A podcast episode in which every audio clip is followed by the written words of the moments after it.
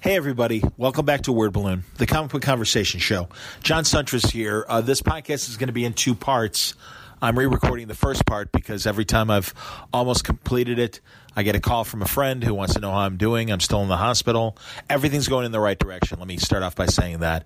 Uh, healing properly, it's just going to be a really long process because I have this open wound that technically is prone to infection, but uh, they've got it covered up and they change the bandaging every couple days.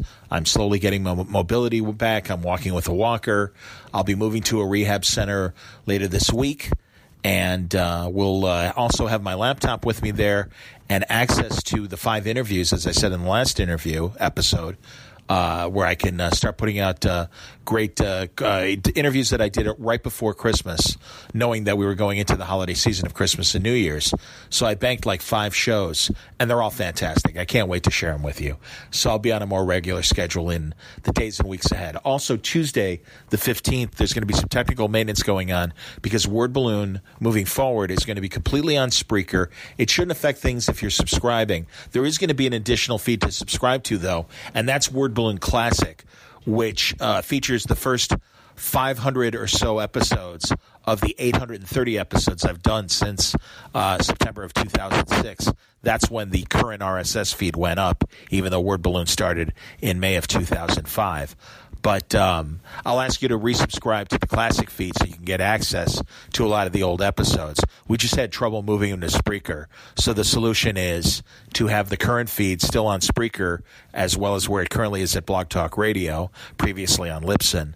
And then the older episodes are going to be available on this Word Balloon Classic feed. So I hope you'll subscribe to that as well, and you can get access to the first Bendis tapes and first conversations with Denny O'Neil and Neal Adams and uh, God, the great Gene Colan and Kurt Busiek. The only time I'll ever get Kurt Busiek on my podcast. Uh, really great stuff in the original feed, and uh, it's uh, been inaccessible up until uh, these moves we're making on Spreaker on Tuesday. So uh, I'll let you know via social media when the new feed is up and running. And uh, please, uh, like I said, resubscribe to Word Balloon, and I'll be making this uh, plea as well on uh, subsequent episodes. But today, it's all about Q and A. I got some great questions from listeners, just like I did last time, even more so. So uh, again, it's a, it's a two parter, and I'm re-recording this first part so I can accommodate uh, people and you can hear uh, a complete show. But uh, the second part is 80 minutes long and is really the bulk of the questions. This portion of Word Balloon is brought to you by In Stock, tra- not In Stock Trades. This portion of Word Balloon is brought to you by Aftershock Comics, our good friends at Aftershock Comics who uh, have been uh, helping me out. And uh, they got a great new slate of books coming in 2019, and uh, along with their current crop as well. Some of the great writers at Aftershock Comics, they're all recognizable names. I know you know these people. We're talking about Garth Ennis and Cullen Bunn and Frank Tieri and Adam Glass and Paul Jenkins and uh, Marguerite Bennett and uh, Phil Hester uh, so many great uh, creators that you already know and trust with their wonderful work at DC and Marvel. Well, they're doing a lot of fresh concepts here at Aftershock Comics. You want to check them out. There are great books, great genres. Be bold in 2019.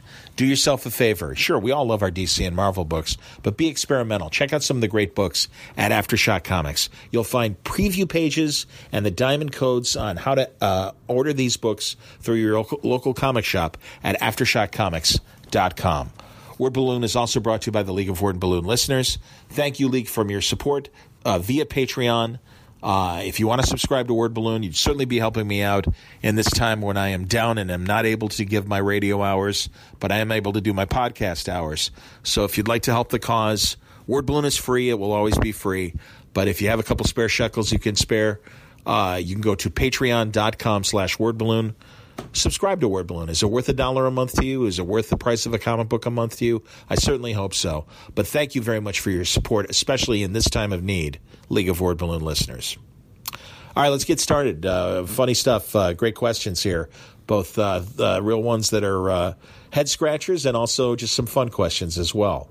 My buddy Steve Rotterdam uh, wants to know uh, who do I like better, Jeannie from I Dream of Jeannie or Samantha from Bewitched? Now, hard question. I got to be honest, and forgive me if this is getting into sexist territory, but I know what he means.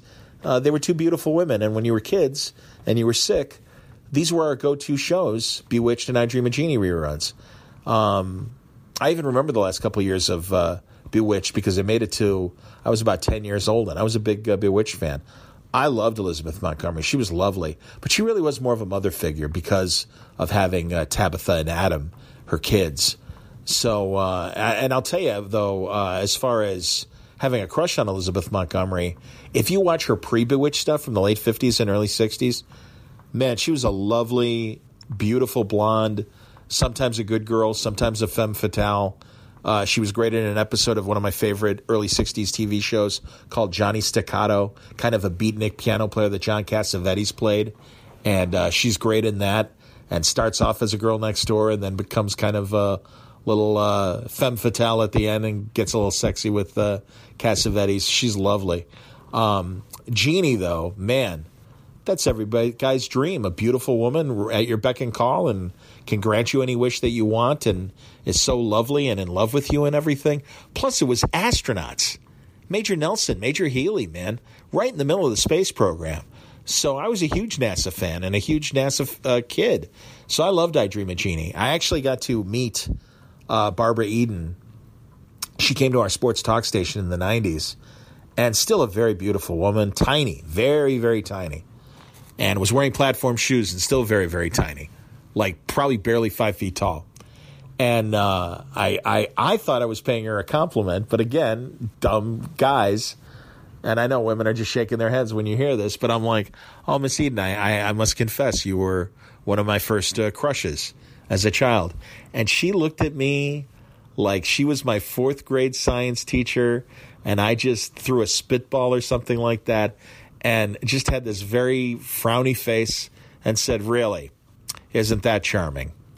So obviously, I kind of offended Jeannie, but I still love her, and I still, uh, man, again, pre uh, pre I Jeannie, check out things like the beach movie she made called Ride the Wild Surf, uh, and also, of course, Voyage to the Bottom of the Sea, the original movie with uh, Walter Pidgeon and Peter Lorre and Frankie Avalon. Uh, the movie's even better than the TV series. And of course, Barbara Eden doesn't hurt. And her uh, episode of Andy Griffith, where she's the manicurist at Floyd's Barber, good stuff, man. She was lovely. So if I really have to pick between Jeannie or Samantha, it's got to be Jeannie. Uh, John Swinnimer, and I'm sorry, John, if I'm not saying your name right, but you're a good, loyal League of Word Balloon listener as well. What are my thoughts on the new Chuck Wepner film called The Brawler that's coming out soon? I watched the trailer. I wasn't even aware of this until you asked the question. Um, it confused me because it looks fine, it looks interesting, but there was already a good independent movie about the life of Chuck Wepner that came out a while ago uh, that Liev Schreiber did, and it's called Chuck. I know it's been on Showtime. A great movie, a really, really interesting movie. And Chuck Wepner has a great story. If people don't know uh, who I'm talking about, Chuck Wepner was a 60s and 70s heavyweight contender, kind of a fringe contender, but fighting in the best era of heavyweights. Uh, got great wins and had some dynamic losses. Was known as the Bayonne Bleeder because he had very uh, uh, porous skin that if you uh, hit him the right way, he'd start bleeding, literally. And there's some really gross pictures of him after fights where it looks like somebody took an axe to his face. I'm not kidding. Uh, one of the worst bleeders I've ever seen in boxing. Well, um, after Ali beat Foreman in the great upset in Zaire, the Rumble in the Jungle, he was looking for an easy tune up fight afterwards to keep himself in shape, but not really press himself too hard. And uh, Don King promoted it. And Don was still, uh, well, I shouldn't say was still because he at that point had been paroled from jail, but uh, he had heavy connections with the Cleveland mob. And Chuck Wepner was their fighter. So it was kind of convenient for Ali and convenient for King to set up the fight with Chuck. It was a very boring fight. Ali had this easily won, but all of a sudden in the 15th round, Wepner stepped on Ali's foot and punched him at the same time and got Ali to fall over and basically scored a knockdown. Um, he got up right away, but still, Chuck Wepner knocked down the champion of the world. Well, that became the inspiration for a great movie because among the people who saw the fight on closed circuit TV was a young actor named Sylvester Stallone. And that's where he got the idea from Rocky. And has been pretty public in saying it was the Ali Chuck Wepner fight that inspired the first Rocky story of Rocky fighting Apollo Creed. There's a great 30 for 30 that ESPN did, a great documentary with Wepner. Wepner tells the story himself. Um, it became a point of contention. First, it was a badge of honor knowing that Rocky was based on his life, but he never saw a dime. And obviously, Stallone made millions from the Rocky franchise. And ultimately, Wepner felt like he deserved a cut. Kind of like a comic book creator working for hire and creating a great superhero and never seeing a dime of the millions that were made from the TV or movies. So um, they they went to court, and the good news is Wepner did uh, get an out of court settlement. Nobody knows the, the amount of money. Neither Stallone or Wepner are talking. That was part of the settlement that they never say how much money it was. But uh, you know, Chuck got his story out there, and Chuck got his payday finally. So uh, the story ends happily. Now I don't know if he was in, if he's involved with this new movie, The Brawler, or if he was involved with the previous movie, Chuck. But um, I'll wait and see. If the critics say it's a good movie, I'll check it out. If not, I'll wait till it's streaming and I'll check it out then. I mean, I got to say, I've been a big fan of a lot of the boxing movies that have come out in the last few years. I think they've all been excellent. Let's move on to Alex Chung, who kind of still talks about boxing, but brings comic books back into the fray as well. He asks which comic book depicts boxing's uh, moments best. And just in general, he, he asked, I have to say, the first issue of Daredevil and the story of the fall of Jack Murdock, Daredevil's father, is incredibly well done in the comic. Wally Wood did a beautiful job drawing it. Stan did a great job writing the scenes. I have a feeling it was based on a, a boxing movie from the late 40s called The Setup, starring Robert Ryan. It was directed by Robert Wise, who also directed uh, such varied things as The Day the Earth Stood Still, the first Star Trek movie of 1979, the musical The Sound of Music, uh, a very talented, underappreciated director from Hollywood's golden era. He was also the editor of Citizen Kane and Magnificent Ambersons for Orson Welles, Robert Wise. But much like the story of Jack Murdock, in the setup, a broken down fighter is asked to throw a fight and fix it for an up and coming contender. But uh, in the case of Jack Murdock and in Daredevil, um, he couldn't let his son see him lose. And I think it was a beautiful portrayal of a fighter and his dignity and uh, he put it together and he en- ends up knocking the kid out. It's a great moment for Jack Murdock. It's a proud moment for Matt Murdock. And then, of course, unfortunately, the Fixer's men follow Jack Murdock into the alley and they kill him. Uh, great drama, amazing stuff, both in the film The Setup and also in uh, Daredevil number one. So that would be my, my ultimate all time favorite comic book adaptation of boxing. However, uh, Sergeant Rock's origin that's how Sergeant Rock got his nickname, Rock. Uh, he was a fighter that would win as much as he would lose, but you couldn't knock him out. He refused to go down. So they called him that he was tough as a rock. Um, also, there's, of course, the classic Superman versus Muhammad Ali comic from the 70s. That's a terrific boxing comic. Both Denny O'Neil and Neal Adams really nailed the action, got the spirit of Ali. Uh, you, you see Superman in action. Uh, it's it's a great comic book, and in fact, uh, inspiration for Tom King's current run of Superman that's happening in the Walmart comics. He had a great new Superman fighting an alien boxer uh, moment in, in, one of the stories, and it was a great uh, depiction. And then, of course, there is the amazing uh, montage of uh, scenes in the New Frontier featuring Wildcat Ted Grant, the former heavyweight champion's last fight, and he's fighting an up and coming undefeated Cassius Clay. And that's just great boxing drama at its best. It's happening in Vegas. Uh, you, if you haven't read it, I'll, I'll leave it at that. And if you have, you know what I'm talking about. It's a tremendous scene. And uh, it's a great way for Wildcat to have his final fight in the ring.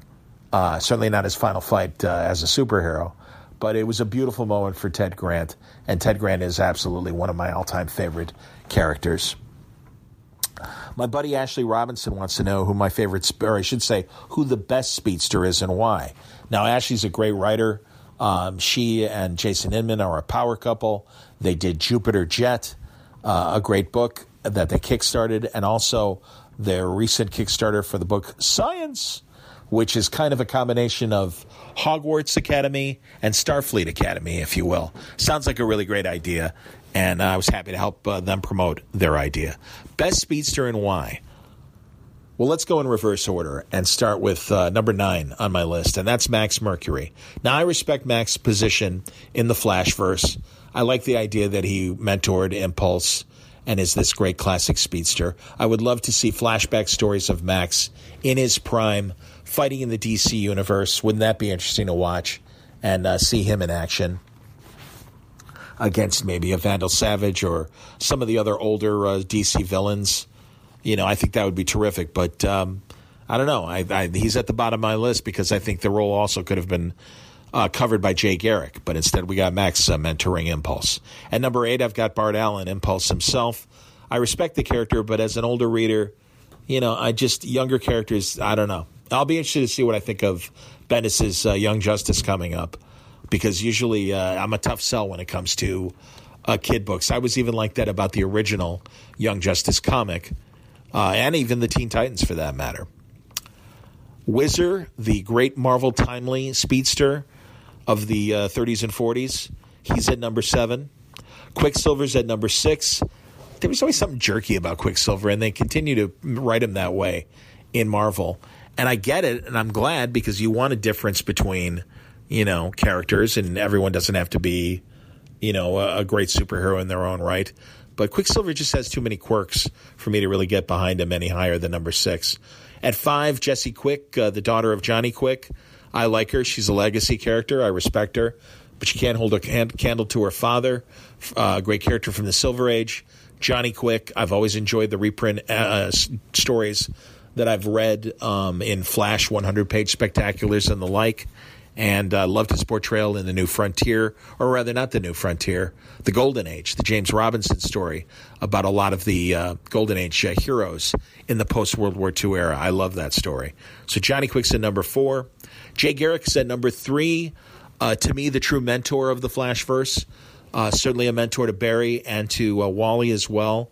There was nothing more exciting than reading when the three of them would team up and fight uh, different people. And plus, I always loved Jay's role as a mentor in the Justice Society uh, in the hands of people like Geoff Johns, where again, Jay and Alan Scott and Hugh and Hugh Grant, I was going to say Ted Grant, and uh, of course uh, the Golden Age Wonder Woman as uh, and even Ma Hunkel as great mentors to the younger heroes.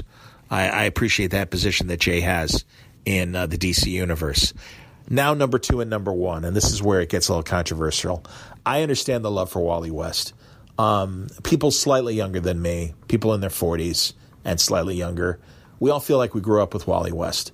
And uh, certainly, if you were reading comics during Crisis on Infinite Earths, and Barry died, and Wally has to step up and become the Flash. That was an interesting and great shock. It was a great shot in the arm for the Flash series to now follow Wally trying to live up to the legacy of his uh, uncle and best friend, Barry. Uh, it was terrific. It was excellent. But I felt a little bit older because I spent more time with Barry before Wally got started. I've always loved Wally's Kid Flash. I love the yellow and red Kid Flash uniform. I love the current uniform that Wally has. I'm very interested to see how Heroes in Crisis pans out with Tom King to see where Wally ends up. I don't believe he's really dead. Um, we'll see what happens. But regardless, I uh, I do love Wally a lot, but I love Barry that much more because uh, Barry in the hands in the 1970s of the great Cary Bates, the wonderful writer of The Flash. That was great stuff, man. And uh, Cary Bates just did a great job with Barry. And it was the 1970s, and you can argue that characters weren't as fleshed out as they became in the 80s and subsequent decades. But I would argue that uh, Cary Bates had a very nuanced approach to the Flash, and he was very much an individual. Um, I love the trial of the Flash, the final story. And uh, not only don't take my word for it, take Geoff Johns' word for it. He loved Barry Allen in the hands of Cary Bates. And I'm sure that was one of the reasons why, uh, when it was time for rebirth, that he felt it was necessary to bring Barry back and be the Flash.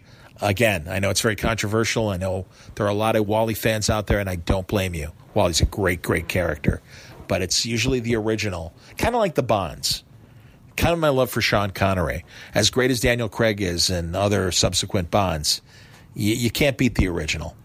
And uh, even though Jay technically is the original, you know, I mean, Barry ushered in the Silver Age.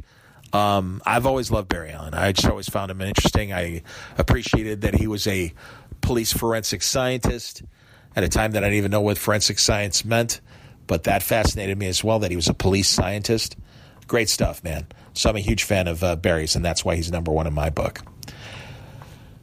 W. Blaine Dowler asks, uh, "What uh, non-comics creator would I love to have on Word Balloon?" I would say uh, Noah. Is it Hawley? I'm sorry, I had it written down earlier, and I can't read, read my own writing right now. But the guy that uh, uh, created Legion on FX, that's such a groundbreaking show. I mean, I think you're talking about the level of uh, storytelling on uh, things like The Prisoner in the 60s and so unconventional in its presentation. I am fascinated by this guy and would love to talk to him about how he makes television. So that's my answer, Blaine. Robert Lee Jefferson Kofi uh, asks, What are my favorite current books that I'm enjoying? Uh, Martian Manhunter by Steve Orlando, also Electric Warriors. I love Ta-Nehisi Coates' Captain America. I'm loving Bendis' Superman. I'm loving Tom King's books, Batman, Mr. Miracle, Heroes in Crisis. I'm enjoying Doomsday Clock. Uh, those are things right off the top of my head that I can say. Loved Hey Kids Comics. Howard Chaykin just wrapped that up, his Image series. Uh, love what Rick Remender does. Love what Jonathan Hickman does. Um, Jason Aaron. Dan Slott. Uh, Gail Simone. Tini Howard is a new favorite of mine. Really enjoy her work. I love Joelle Jones's Catwoman. So there's a nice little laundry list of uh, what I'm reading right now, Robert. Uh, moving on, uh, let's see. And I'm sorry, I don't have the name in front of me, but uh, they ask, you know, the DC Hanna Barbera mashups have been great. Uh, any thoughts on possible Marvel mashups with any cartoon heroes? And who would you want to write and draw them? I have no idea about writing and drawing them. I mean, everyone has surprised me uh, with the DC Hanna Barbera mashups that they've done. They've been excellent. So, uh, but I would love to see Spider Man and Anna Man together. I wouldn't mind seeing the Hulk and Captain Caveman together, or Hulk and Frankenstein Jr. Wouldn't it be interesting to see a futurist uh, conversation between Tony Stark and George Jetson? Uh, there's a couple right there as far as Marvel characters who I wouldn't mind seeing team up with uh, some uh, other uh, creators, or I should say, creations of the cartoon world. Okay, moving on. Uh, Jeremy Burnett. Uh, thank you, Jeremy, for your question. I appreciate it. He wants to know uh, which Doctor Who is my favorite and what do I think of the newest series. My absolute favorite Doctor going way back would be Tom Baker as far as the classic Doctor Who run. Uh, the Fourth Doctor was incredible, so off the wall, such an unconventional character, bohemian, funny at times, brilliant at times, always interesting. A beautiful voice. Tom Baker has one of the greatest voices ever. Um, I was also very fortunate because for the 20th anniversary of Doctor Who, can you imagine? We just had the 50th a couple years ago, but I'm sadly old enough that I remember when it was the 20th anniversary of Doctor Who in the early 80s had the pleasure of meeting uh, Jon Pertwee, the third Doctor, Tom Baker, the fourth Doctor, and Peter Davidson, the fifth Doctor.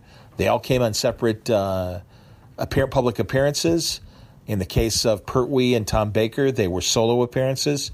Peter Davidson came with his wife, Sandra Dickinson, to a comic book store in the city. I wish I could remember which one, but they were great. I had uh, a, a, copies of the paperbacks of the uh, Hitchhiker's Guide to the Galaxy for his wife Sandra, who played Trillian in the original television version of Hitchhikers, which is the first iteration that I had to uh, experience the Hitchhiker's story. And then also Peter Davidson, his episodes hadn't reached America yet, but his first uh, novelization of one of his adventures, The Visitation, which featured a photograph of Peter as the Fifth Doctor, had appeared. So I got him to sign that. And Sandra said, "Oh, you should have Peter sign our Hitchhikers, your Hitchhikers book as well. Didn't you realize Peter was the dish of the day in the television production? I didn't realize that. I mean, he's all made up with prosthetics, and he's got kind of a pig face and a cow body. It's a very funny scene, uh, but yeah, it's kind of an unbilled cameo. Peter Davidson is the dish of the day in the Hitchhiker television production. And he kind of, you know, shyly looked down and was kind of embarrassed. But I'm like, oh, that's fantastic. And could, Davison could not have been nicer. Great guy. Uh, Sandra Dickinson was just lovely as well. Later on that same year, they had a Doctor Who convention. And um, uh, not only did Davidson show up, but John Nathan Turner and companions, Nyssa and Tegan. They were lovely. I had crushes on both of them. I was a young 13 or 14 year old man when I met them. Um, also, the Brigadier was there. Nicholas Courtney. It was amazing meeting the Brigadier. Such a unit fan. I love that portion of Doctor Who, and that kind of makes me lean towards Jon Pertwee as my second favorite all time Doctor because I love the unit stories. I love the idea of the United Nations kind of fighting aliens and stuff. It was great stuff, man. Just loved it. Um, he was hilarious in his uh, appearance, and in fact, there's a YouTube of uh, Jon Pertwee on Svengoolie with my buddy Rich Koz, and uh, he's great and camps it up. And you know, Pertwee was a great hero, great action hero, fantastic doctor. And Peter Davidson was. I appreciated the contrast between him and Baker after he came, and how bombastic Tom Baker was to get into the more subtle approach of Peter Davidson. It was still very good stuff. So that's that's my uh, three favorites of the uh, classic era. In the modern era, um, I, have loved all the Doctors. Again, it's kind of like James Bond. There's no such thing as a bad uh, Doctor Who or James Bond. It all comes down to the writing. And I think Eccleston was well served with great scripts. Uh, but David Tennant, I would have to say, hands down, is my favorite Doctor of, of the new breed. Uh, still loved Matt Smith. Peter Capaldi, it took a while for me to warm up to him, and that was interesting because I'm a longtime Peter Capaldi fan, going back to uh, one of his first movies, a great Scottish movie called Local Hero that was made by Bill Forsyth that featured uh, Peter Riegert of Animal House and The Sopranos and uh, Burt Lancaster. A great, great, interesting movie about a Houston executive trying to buy up land in this quaint little Scottish town, and he ends up getting seduced and falls in love with the town. And uh, Peter Capaldi, as a very young man, is uh, one of the townspeople. Uh, great, great movie. I can't recommend it enough. But I don't know. As the doctor, it took me a while to warm up. I also felt that a lot of the companions stayed around a little too long. I felt that way about Amy and Rory, as much as I love them both. Uh, it got kind of old after a while that they were still there. And I felt the same way, too, about Clara with Capaldi. It just went on too long. And I also kind of felt like they were jerking us around about is she dead? No, she's not. Yes, she is all this back and forth shit. I liked Bill with Capaldi, and I started warming up to the Doctor. Loved the way all that wrapped up, and my God, that final episode, that Christmas special with um, Capaldi and. Um, I forget David, whatever his name is, last name, who's been playing the William Hartnell Doctor since. Just terrific. Gr- again, tremendous writing. Great contrast between the first Doctor and uh, the Capaldi doctor. So uh, that was really great and wonderful conversations between them. I really like Jodie Whittaker, and if that's her name, and forgive me if I'm getting it wrong. Again, kind of going extemporaneously here from the hospital room, but I really do like Jodie Whittaker a lot. She reminds me in the best ways of David Tennant, in the same way that Kate Mulgrew kind of had a Kirk thing going with her Starship Captain portrayal in Star Trek Voyager. So I really like the flavor of Jodie Whittaker, and I like what she represents. I can't decide if I like the group as companions versus just one or two companions. It seems like the TARDIS is a little full these days. And uh, I don't know how I feel about that or not. I'm going to have to revisit this season and get a better handle on it. But I certainly love the direction that Doctor Who is going in and uh, love what I'm enjoying so far. Now, I'm going to wrap up here. This conversation continues in part two which I recorded earlier, but unfortunately was having some technical difficulties. Uh, recording uh, the the part one recording didn't come out, so I've actually had to record this part one a couple times. So you will catch me in mid thought about David Tennant as I start part two on Word Balloon. So do yourself a favor, don't just stop here. If you like what you're hearing, you got another 80 minutes in part two of more of these uh, listener questions. Thanks a lot for listening. Great stuff coming up with Word Balloon in the days and weeks ahead, I promise you. And uh, thanks for being on the journey with me and all the well wishes as well as I recover from this weird infection wound that's going to take months to fully recover. But I will get there, and truly, your support is some of the best medicine I can get out there. So thanks a lot for listening, and check out part two. I'll talk to you in just a second. Okay, so continuing. Um David Tennant is my uh, favorite uh, doctor of uh, the current bunch. Um, what did I think of the uh, new doctor in the newest series? I like her a lot. I think uh, she is excellent. Um, I'm not crazy about the format currently, and it might take me a while to get used to. I felt the same way about um, Peter Capaldi. It took me a little while to get used to him, and I'll be honest, I'm a huge Peter Capaldi actor fan, going back to uh, his early days on Local Hero, uh, a great movie that he made in the early '80s. So there you go, Jeremy. Tyler Prawl, have I ever thought about interviewing Olivia de Beredinis or de, de, de Bernadis? She's one of the few pinup artists to be Hugh Hefner's close friend. No, I haven't. Um, the Playboy phenomenon fascinates me, and I've been very happy with my interviews that I've done regarding uh, the Playboy phenomenon with uh, the author of uh, the books, uh, the series of books that she's doing about the history of Playboy. But uh, no, did not occur to me to uh, interview Olivia. Um, Jeff Walken, what other comics runs do you want to see get an omnibus release? Obviously, a run that hasn't already gotten the treatment. I don't really know. Um, I got to be honest. Some, most of my favorite runs have been reprinted in various uh, trades and forms and covered. So uh, I have no complaints regarding um, the uh, the omnibus buses, and uh, yeah, nothing really comes to mind right now that I would like to see get a special omnibus uh, treatment. Robert Lee Jefferson Kofi, what are you reading now that you're enjoying? Well, a lot actually. I'm enjoying Bendis' Superman. I'm enjoying Tom King's Batman. I'm enjoying everything that Tom King is currently writing. Uh, I am enjoying Steve Orlando's Martian Manhunter and his Electric Warriors. Both uh, projects intrigued me and haven't disappointed so far as far as the actual issues go. Um, Tini Howard, I love everything that she writes and uh, have become quite a fan very quickly of a lot of her stuff. Mark LeFerre. I know it may be varied, but what kind of activities and research do you do before your conversations? Does it vary between Word Balloon and Big Bout?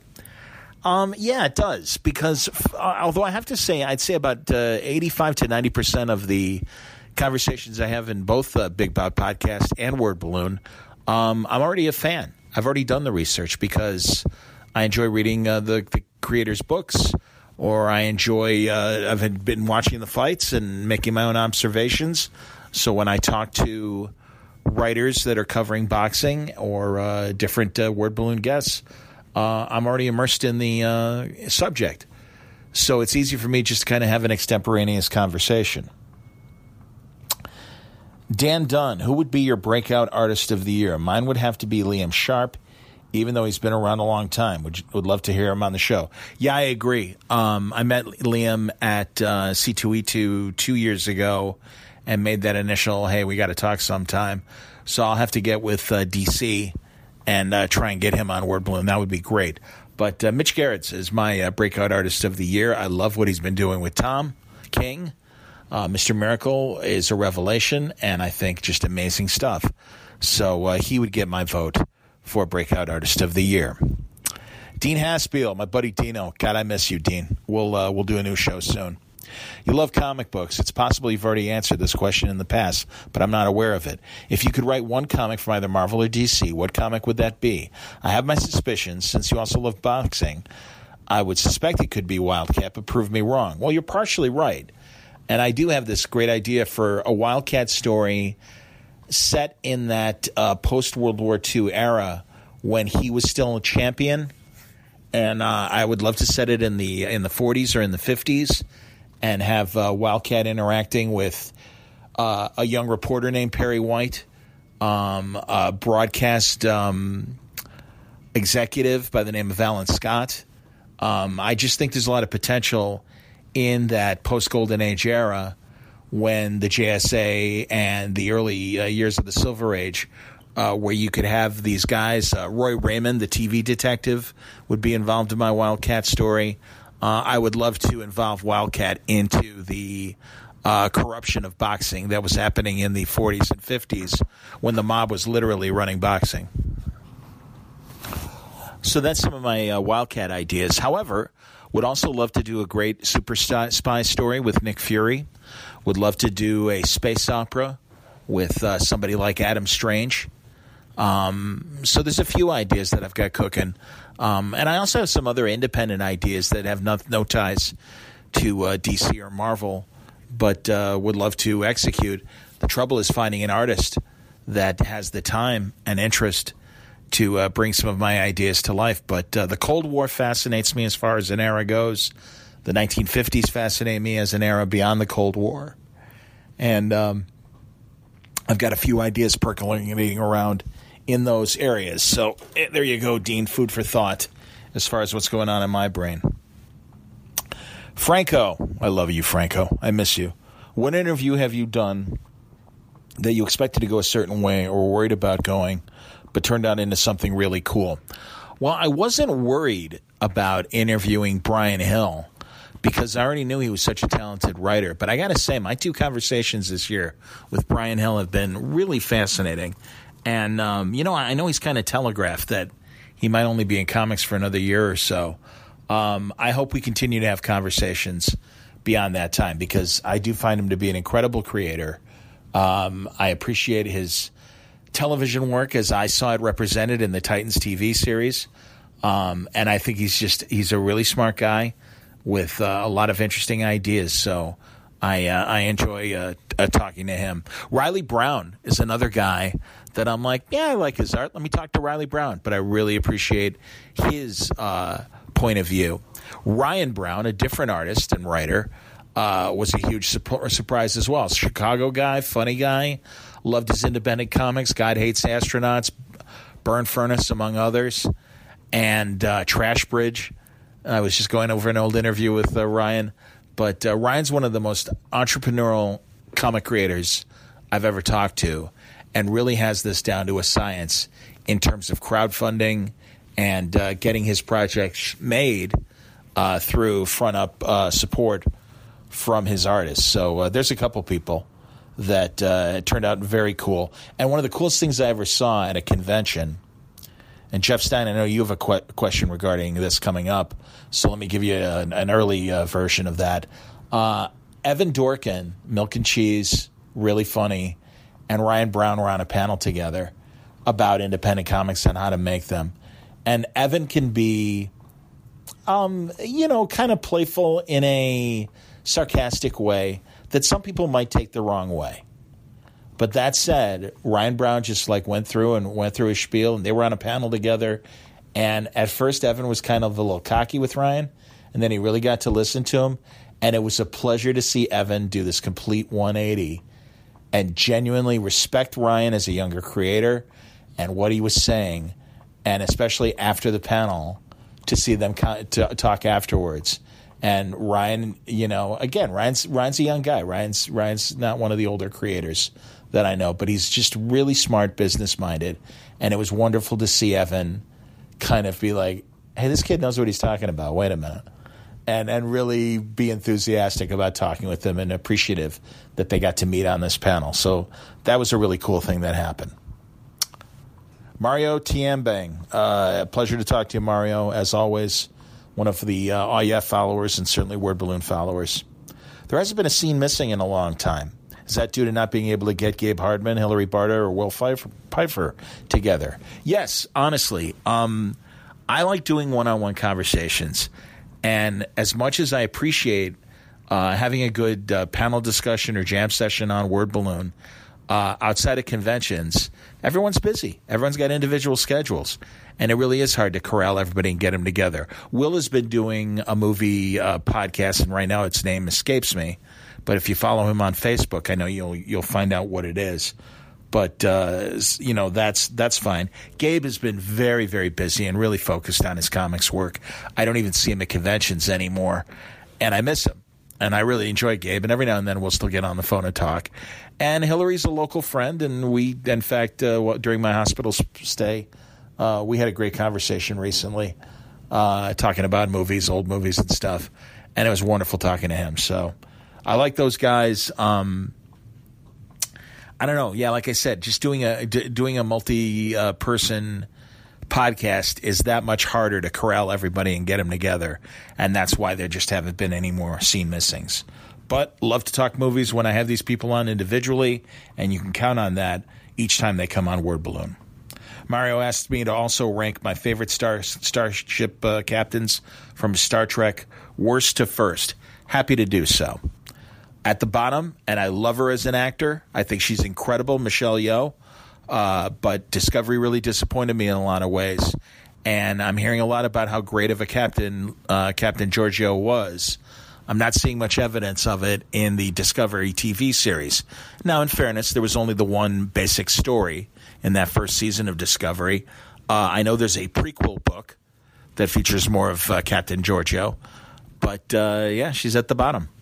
And then right after her would be uh, Lorca. Again, Jason Isaacs, amazing actor. Uh, enjoyed the twists of his character on Discovery uh, season one. I'll be very interested to see if he uh, reappears in uh, Star Trek uh, Discovery, uh, moving on with season two, or if it goes beyond that. We'll see. Um, and then uh, I would say Archer. After that, again, I mean, again, there's it's it's my like my feelings with James Bond.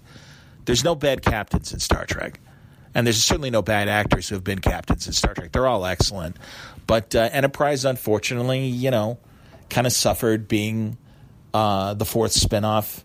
And I think uh, you know the the writers are kind of bereft of ideas. It always comes down to the writing. That's what I say about James Bond too. I think all the actors, including George Lazenby, have been fantastic James Bonds. And George Lazenby, by the way, vastly underrated for On Her Majesty's Secret Service. That's a great movie.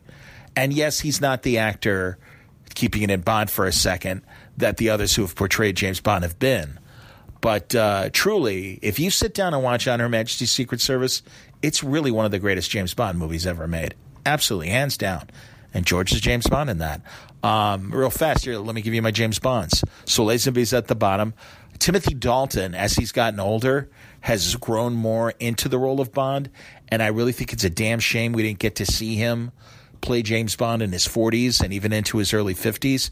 Because, like I said, as he's gotten older, he's really I think, got the look, and it would have been fun to see him play James Bond. I know they were kicking around an idea that uh, maybe um, they would have old Bonds rescue the current Bond or a younger Bond. So, uh, so unfortunately, Timothy though is there. Then Pierce Brosnan. Again, in both cases, they were underserved by weak stories, and that's why they're near the bottom as they are. And then after that, I would say Roger Moore, who was the Bond of uh, the majority of my youth. The first James Bond movie I saw in the theater was Live and Let Die.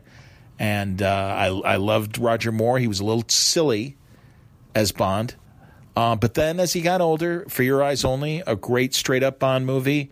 And um, Octopussy is actually a pretty good Bond movie as well. Kind of ended with a fart in View to a Kill. Should have been a better movie than it was, but it just wasn't, especially having Christopher Walken as your major Bond villain. And then Daniel Craig, who I think has been excellent. Um, and again, unfortunately, underserved by a couple weak stories here and there with Quantum of Solace and portions of Spectre that disappointed me a bit. But at the very end, I have to say, uh, Daniel Craig is a fantastic Bond. I love his style. I love his look. And uh, I mean, really, Casino Royale just knocked me out. And it was such a great movie and just heartbreaking when he loses uh, Vesper in that movie, Eva Green. Oh my God. And of course, at top, the, the original Bond, Sean Connery. Nobody could beat Sean Connery. Those films are on a, those Connery films are on their own plateau. I heard Rob Meyer Burnett, my Trexpert buddy, and we'll get back to Star Trek captains in a second, talk about the fact that the Bond films, especially the Connery ones, were very important in the 60s because they really showed the jet setting life of the 1960s and the international world in a way that most movies couldn't. And I think it really exposed Americans to the locales, the actors, and the filmmaking style of European films. Um, so I, am a huge Bond fan, and I think those Connery films are really in a class by themselves. I know there's a lot of sexist stuff, and if you retro look back, and certainly the misogyny of Bond is never more prevalent than it is with um, Sean Connery, and you could say that too a bit about, about Roger Moore. But all that said, um, those are the times. I make no excuses for that. Um, but if, unfortunately, that's just the way it was. But if you want a great straight up action hero, Connery as Bond, number one. All right, so back to my treks. Uh, I mentioned Archer after the two Discovery captains, in case you fell asleep and forgot what I was talking about. Uh, then I would say Janeway. I thought, uh, again, Kate Mulgrew, very capable, underserved by the writing. And that's only the only reason why she's as low as uh, she is. Then it gets hard with the last three because I got to tell you, man, Deep Space Nine is absolutely my favorite Star Trek. It was smart, it was interesting. The darkness of the show, the allowance of characters to be in conflict and not always all be in agreement and stuff. Um, man, it's hard between Kirk, Picard, and Sisko. Really, really hard. I mean, I wish I could just put all three at the top. And truly, Ben Sisko, eh, it's, I think, the most challenged of the captains um, on a personal level, and also, I think, on an acting level for uh, the great Avery Brooks.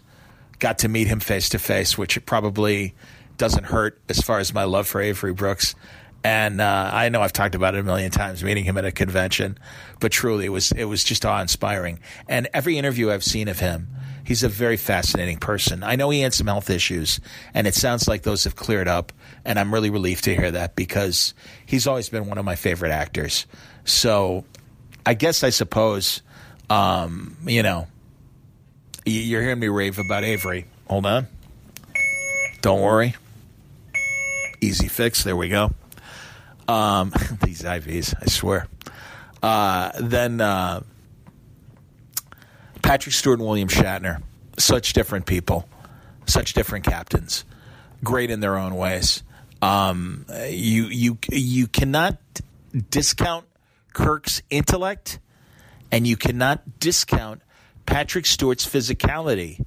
Um, because it's easy to lean on the intellect of Stewart and the physicality of Shatner or Picard and Kirk, but both have shown moments of brilliance and two fisted action that can't be denied. Starship Mine, the Die Hard Next Generation episode of Patrick Stewart's, incredible, fantastic. Thinking on his feet, uh, taking down those people that were trying to uh, hijack the Enterprise. Uh, it's a great story, and and I think so capable in that story. I love it, and I loved his action moments that we saw in uh, the various Next Generation movies. So uh, I'm a huge Patrick Stewart fan. And again, Shatner, so intense in the first three seasons of uh, the original series, and then having a ball in the films. Uh, again, you can't discount that. And they let Kirk age gracefully. Hated his exit in Generations. My right is here. Um, this proves that I'm at a hospital. You always hear the ambulances in the background. Um, but I, yeah, I really hated Kirk's death, but really enjoyed his character characterization in Generations. I love when they're in the kitchen, and you know, there's there's something missing, and the toast pops. Mm, great Oliver Hardy sort of moment for Patrick Stewart. I love when uh, you know Patrick Stewart, or rather from Shatner I love when uh, uh, Stewart is trying to tell Shatner, "You've got an obligation. You got to do it." He's like, "I was out saving the galaxy when you were in diapers. I've got nothing to prove." And he was right. He's like he deserved he deserved his rest. He deserved his retirement, but he couldn't stay away. So uh, yeah, I guess as as you've heard, uh, going in the order of Sisko, Shatner, uh, Picard, then Kirk. I guess that kind of at the end of the day shows it. Again, it's that first blush, man. Uh, Shatner was my first captain, and he uh, he knocked me out as a kid. So there you go, Mario. All my uh, Star Trek captains ranked for you. My buddy Chris uh, Polydorus Webster. Do you think non-Greek people are aware of their inferiority to Greeks, or that is that level of awareness beyond them? Asking for a friend. Of course, she's another Greek as well. I love you, Chris. I miss you. Uh, you know, hey man, we do fine. Every nationality is proud of themselves, and the Greeks are certainly no exception. I love my Greek friends uh, in the comic book business Chris Gage, Chris Eliopoulos. Uh, Doug Mahnke, believe it or not, uh, has a lot of Greek blood in him. Uh, Peter uh, Tomasi as well. Uh, so yeah, the Greeks we all we're all we all uh, kind of have our own little smile. We have our holidays that are like our Greek Easter sometimes is different from American Easter. So when we all get together, we all have a Greek moment, at the conventions. It's always pretty funny. All right, Jeff Stein, here you go. What's my favorite con story? What's my weirdest con experience? Well, I don't have a single favorite con story because when I go to uh, conventions out of town, I always say it's really expensive summer camp because all my friends are there. We're all together. We're all laughing. We all get to spend a moment where we're just having a great time downtime, and it, it's uh, it's a pleasure. It really is, and I'm so thankful that the comics community has welcomed me into uh, the inner circle and uh, you know, I mean, anytime Brian or I and, and Bendis and I are at a convention together, it's fantastic. We we spent a good hunk of quality time in New York. We talked about it at the last Bendis tapes that I released. It was a lot of fun, and uh, so that was cool. But uh, weirdest con stories, it's been these weird, especially in San Diego, air quotes celebrity moments because they're not big celebrities, but they're some of my favorite actors that I've met over the years. Uh, oh, and actresses as well. Uh, Rosario Dawson, getting to talk to her for 10 minutes at the convention floor was just fantastic. And what, what a lovely person. And uh, she was amazing. Um, it's those random when you're when you're you're on your way to someplace and and uh, some uh, uh, celebrities on in, in, going in the opposite direction, but you cross paths.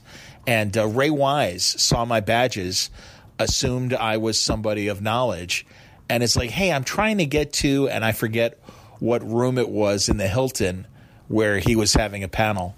And it's Ray Wise from RoboCop and the Devil from Reaper and uh, so many Twin Peaks, of course. So many great character moments. And I'm just like, you know, immediately because I know who he is. And I'm like, oh, Ray, I'm so sorry. Like, I didn't even introduce myself, nor did he introduce himself. But I'm like, Ray, I'm so sorry. I wish I could tell you. But while I've got you here, let me let you know I'm, I'm such a big fan. And I, and I really love what you do. Uh, and I, I, wish I could help you more. And he left. He said, That's okay. It's a pleasure to meet you. And he went on his way. We're in the sales room, the big, beautiful, airy, naturally lit sales room that separates uh, the two sides of the various ballrooms at the San Diego Convention Center, and I'm walking through, and Bruce Greenwood is there, and it's he's not on a mission. He seems because I don't like to uh, approach people when when they are busy. Like I literally saw Mark Hamill, and he was literally running, and if he wasn't running. I would have run up to him and said, "Luke, my, you know, Luke, my God," but you know, but I know it was Mark Hamill, I'm like, "Oh, there he is, and there he goes." Ah, don't come back, Luke. But it's okay. You know, it was good to see him. But Bruce Greenwood just happened to have a downtime moment in the sales room. And I walked up to him and I said, Bruce, just want to tell you how much of a fan I am of yours. I said, you know, I loved you in 13 Days. He played John Kennedy in 13 Days, the Kevin Costner movie about the missiles of October, uh, the Cuban Missile Crisis. Um, I said, but uh, you were fantastic at JFK in 13 Days. He got a smile on his face. And I said, and you were a fantastic Christopher Pike in the J.J. Abrams movies. And he's like, shook my hand. I said, but I got to tell you, I really miss Nowhere Man. Nowhere Man was his 90s UPN TV show uh, that was very prisoner esque. And it really was this great lost series that never got a final episode, but uh, only had uh, one and a half seasons, I believe. But really, really interesting concept. Look it up Nowhere Man. And again, with Bruce uh, Greenwood in the lead. Mitch Hallock, my buddy from Terrificon in Connecticut. Can you guess at what character would be a big hit? Wouldn't be a big hit at the box office. Oh, can I guess a, a failure? I don't know, Mitch. That's a good question. Um, I know Venom had mixed reviews, and that surprised me because I don't think it has anything to do with character. I think it really, again, it always comes down to writing and execution.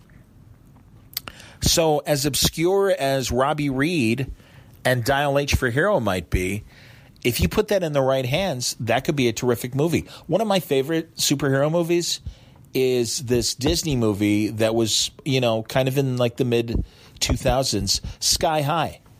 And uh, it's just a cute Disney kid movie about superheroes. And just the, again, the execution was just right on point and they had so many great uh, cameos from uh, some of your favorite actors that I that I really appreciated, and I thought it was an excellent um, superhero movie for what it was. So, and I think superhero movies have changed since then, and maybe even Disney might have a different take on it. But um, yeah, man, I would. I mean, God, I'd still love to see an Adam Strange movie. And I know I love seeing Adam Strange on Krypton, Krypton. If you're a Richard Donner Superman film fan, Krypton. Um, who else is obscure? But some of my favorites: Dominique Fortune, or Dominic Fortune rather, from Marvel. Um, because don't forget, some some of the biggest uh, heroes have kind of had missteps. The Hulk movies weren't perfect. Um, and that's maybe one of the reasons why uh, Marvel isn't rushing to make another Hulk movie. I also know that you know they also have to cut in Universal to do that. Um, but yeah, I'm not sure, Mitch. Again, I think it comes down to writing more than it does what character would be a big hit as at the box office. Jeff Stein, if you were having dinner at a large dinner table, what artists and creators would you be breaking bread with? Well, that's easy because a lot of them live in Portland and they're among my favorite people. Uh, Brian Bendis, Kelly Sue DeConnick, Matt Fraction, Greg Rucka, Jen Van Meter, uh, Matt Wagner. Let's throw another artist in there who I absolutely love. Um, there's there's a nice group right there that I would love to sit down with and have a big meal with. And I've uh, ver- at various times either shared drinks or broken bread with them. Uh, but uh, truly, I mean, I'm really lucky, man. 14 years in a word balloon, and uh, these are some of my absolutely favorite people. Um, Matt and Kelly Sue, they're another one that I had a quick drive by, and I know I talked about it, where literally they're going in one direction, they're heading towards the Hilton, I'm heading back to the San Diego Convention Center Kelly Sue squeals, puts her arms up. I hug her. I kiss her on the top of the head. I'm like, I miss you. I grab Matt. I hug him. I kiss him on the top of the head. I go, I miss you. And we kept walking. Uh, count on them being on Word Balloon in the uh, weeks and months ahead. I wanted to do something with Kel uh, to usher in her Aquaman debut, but uh, my schedule got crazy. I know their schedules are crazy as well, but they always make time for me, and uh, I, I, love them both. And uh, same goes with Rucka and Jen Van Meter. They're fantastic. Jen, I have no idea why. This is so weird, and I'll even uh, like confess this to everybody. But she reminds me of my mother in the best possible way in terms of the way my mother comported herself just as an adult and just to talk to and stuff. And I do. I just I love that about Jen. And she's a really smart writer and she's a really fun writer and different from Greg in a lot of ways, but of course, because they're a couple, they kind of speak the same language as well. Um, so I miss Jen, and it's uh, long overdue to have a new conversation with Jen. Greg and I've, I have checked in since I've been in the hospital. He he had a great conversation with me. Uh, oh, by the way, another Portland person at that dinner, Matthew Clark, my uh, my buddy who does such an incredible job on Superman and did with Rucka. But uh, he's a huge Star Trek fan and we had a blast in Cincinnati when we were both at one of Kara and Tony Moore's conventions, uh, just hanging out and just talking about Star Trek nonstop for three hours. So fun stuff. There you go, Jeffrey. Ricardo Rodriguez, what TV book, uh, what comic book, regular novel, TV show, or film would you think your listeners would be the most surprised to find out that you're a fan of? Um, I can't think of any guilty pleasures that would shock you because I really do talk about the books I read and the films I see and, and the, the comic books that I love. Maybe a film like, well, no, I was going to say maybe a film like My Favorite Year, uh, early Peter O'Toole uh, movie directed by Richard Benjamin. Mark Linn-Baker from Perfect Strangers is the lead, but it's about the golden age of television broadcasting. And you all know I'm fascinated by that subject. Um, I constantly find myself watching um, videos and reading books and articles about uh, television from its infancy in the 40s and 50s right up through the 90s and uh, into the 2000s. I'm just I'm fascinated by all that stuff. Uh, and that goes for TV shows as well. Movies, you know, I'm a classic uh, Hollywood guy. I love Turner Classic Movies. I appreciate new films as well, but um, I'll tell you, man, there were a lot of great writers and directors of, of the classic age that continue to fascinate me. And as I get deeper into uh, older movies and kind of connecting the dots, of uh, character actors and writers and filmmakers. It's uh, it's fun to see them all. Mitch Hallock, uh, which con did you moderate the most panels? Uh, believe it or not, Mitch, because you did, uh, you, you had me do eight at Terrificon, which I was greatly appreciative of, of, over three days. But Kara and Tony Moore, again, the Cincy Comic Cons, um, especially the first couple of years, they had me doing like four a day. So I had like a, I definitely had over ten and probably twelve, and that's a lot. That's a lot of talking. And I know that when I came back to work, it was like, yeah, okay, I'm uh, I'm back to do radio. Everything's fine. Wrong. so it was yeah, Karen Tony Moore, and that's why I kind of put the cap on and said, all right, I could do three a day. If you ask me to do more than three a day, that's kind of pushing it. So uh, really looking forward to Ter- Terrificon, and hope uh, again this is going to be a long uh, recovery as far as uh, being mobile, and I really hope that they allow me to travel so that I'll be able to go to Terrificon in August, to FanX in Salt Lake City in September, to New York Comic Con in October. Uh, fingers crossed, kids, and I will do everything I can to heal up as much as I can. But uh, also, I'm going to be listening to my doctors very carefully. Clay, Clay Fernald, feel better, Johnny. Thank you, buddy. Curious if you saw Mission Impossible Fallout and if you liked it. I have to confess, I am two films behind in the Mission, Mission Impossible franchise. I enjoy them when I see them, um, but I don't feel the the need to see them in the theaters right away. Uh, intrigued by Henry Cavill being in there, and certainly those trailers and previews certainly looked interesting. So uh, I, uh, I, I am looking forward to it. But yeah, I'm I'm the kind of guy that all right when it when it shows up on cable or streaming, I'll watch it then. John Freeman, John, can you share some of your favorite monster movies or monster movie memories? Follow up: Have you been following Legendary's Godzilla Kong movies? Do you have any thoughts on those? Um, I have not been following up on Kong on Skull Island or the Godzilla film or whatever's coming after that. Um, something's missing. And I wish I could explain my lack of interest. It's kind of the same thing, believe it or not, with the newer Planet of the Apes films, which drives my buddy Tony Fleecs crazy when you know he knows I haven't seen a Planet of the Apes film. As far as the new ones go, I love the first one, but I still haven't seen the subsequent sequels of the newer batch. And the same goes with uh, the monster movies. I'm a classic. I'm shrugging right now. I'm a classic monster movie guy. I love the uh, Universal films of the 30s and 40s, including the many sequels like Son of Frankenstein. That's a great movie. Basil Rathbone as the son of Frankenstein. And uh, the development of Igor through the movies with um, Bela Lugosi playing Igor. Um, the Ghost of Frankenstein about Frankenstein's brother. And Igor plays a prominent role in that movie. Frankenstein meets the Wolfman. Uh, all those classic Universal films including the very early ones like Dracula and The Mummy and Frankenstein. I love those. I mean, I grew up on those. Those were my jam. Uh, my buddy Rich Koz, Svengoolie, who hosts uh, the wonderful uh, Saturday night movie show.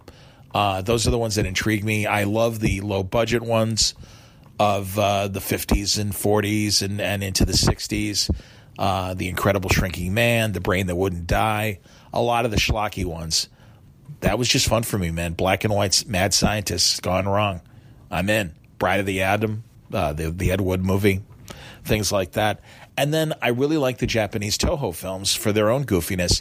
Quentin Tarantino, and I'm sure I've mentioned this before on the Word Balloon podcast, um, has a great theory about the Toho films in that they almost take place in an alternate universe where Japan won the war.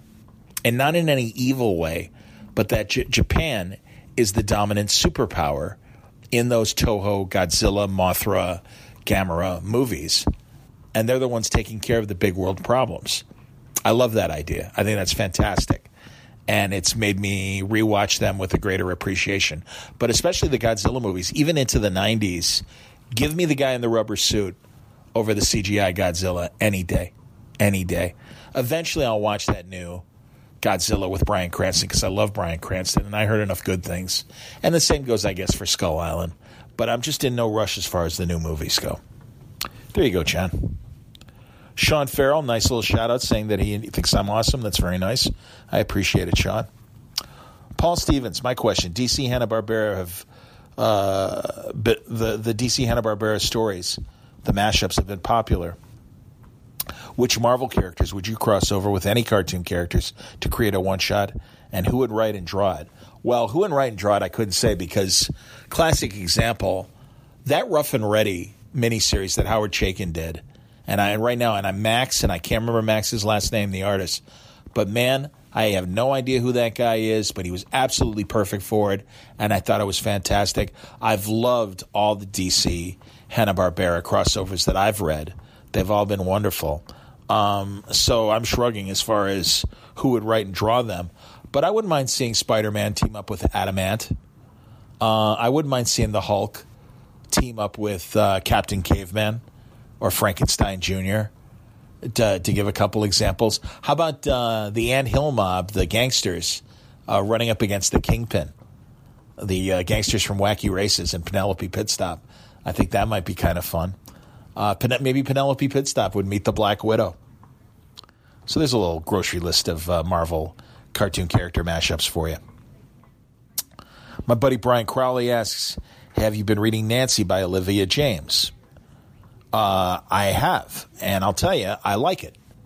I think it's terrific. I think they've taken Nancy. She still looks like Nancy as she always did in the comic strips, but now there are gags about her iPod or about uh, you know modern things, and it's been very interesting watching the reaction to Nancy. But uh, I think it's a terrific strip, and it's a shame because there's a lot of good comic strip work going on right now.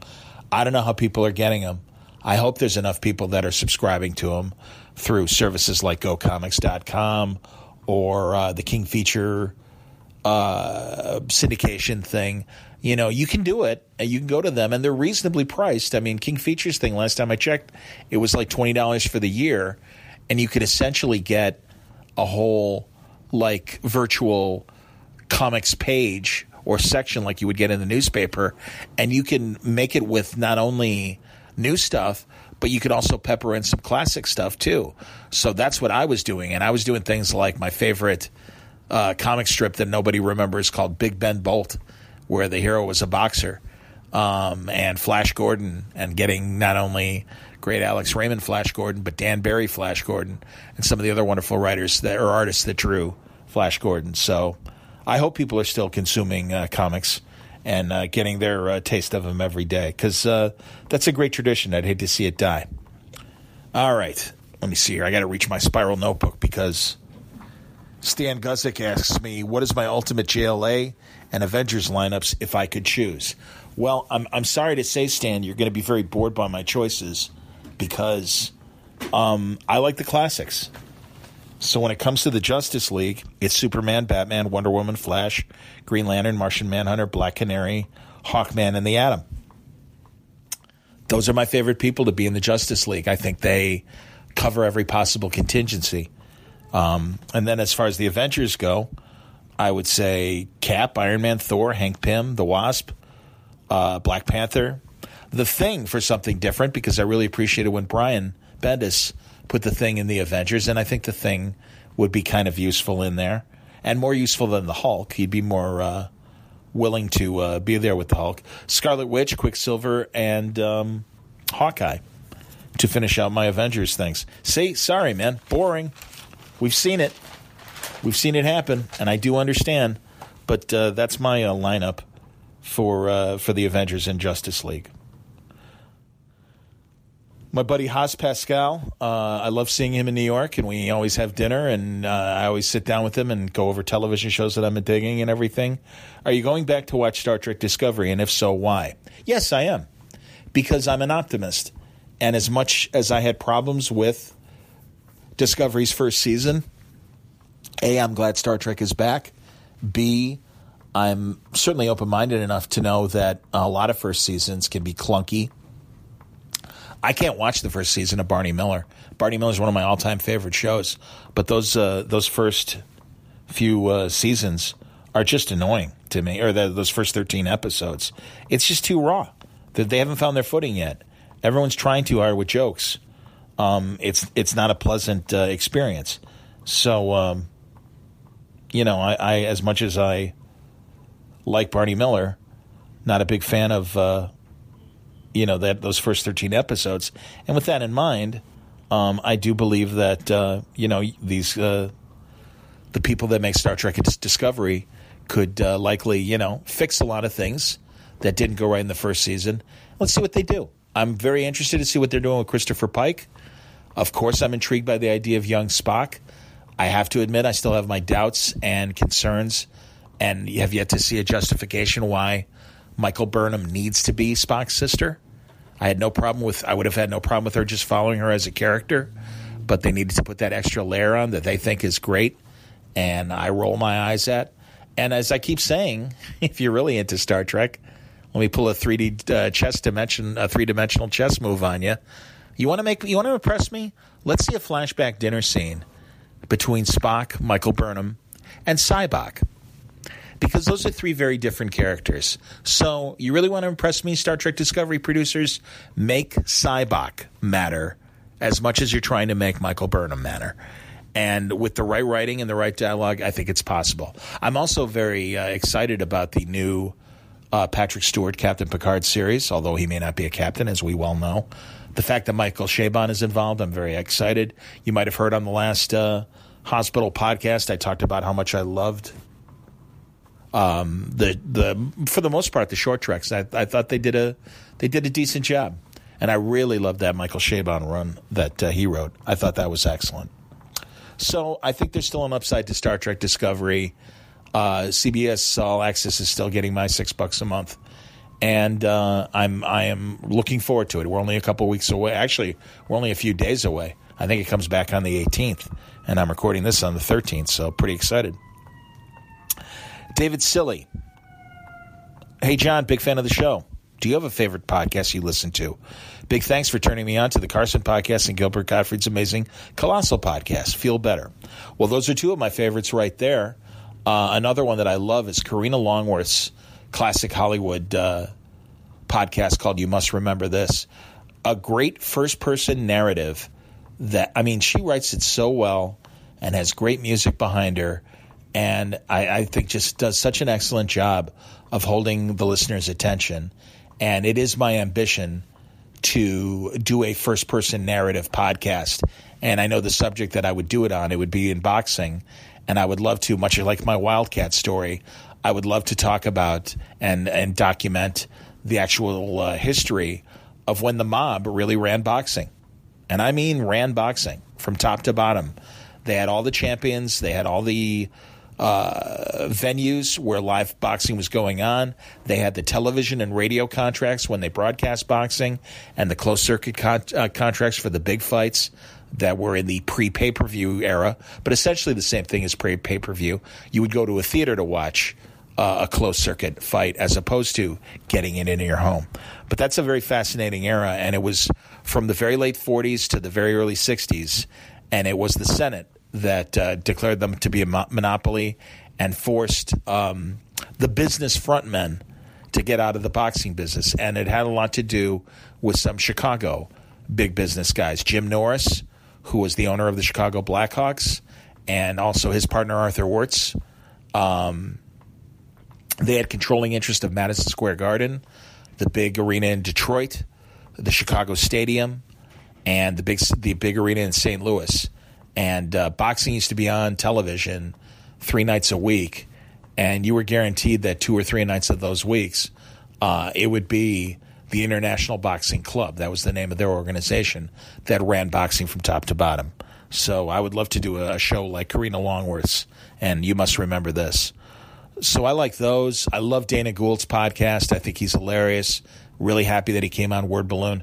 I enjoy Marc Maron's podcast when I am intrigued by the guest. If he's talking to a music person that I'm not interested in, I'm not listening. Um, but I really like Marc Maron's podcast.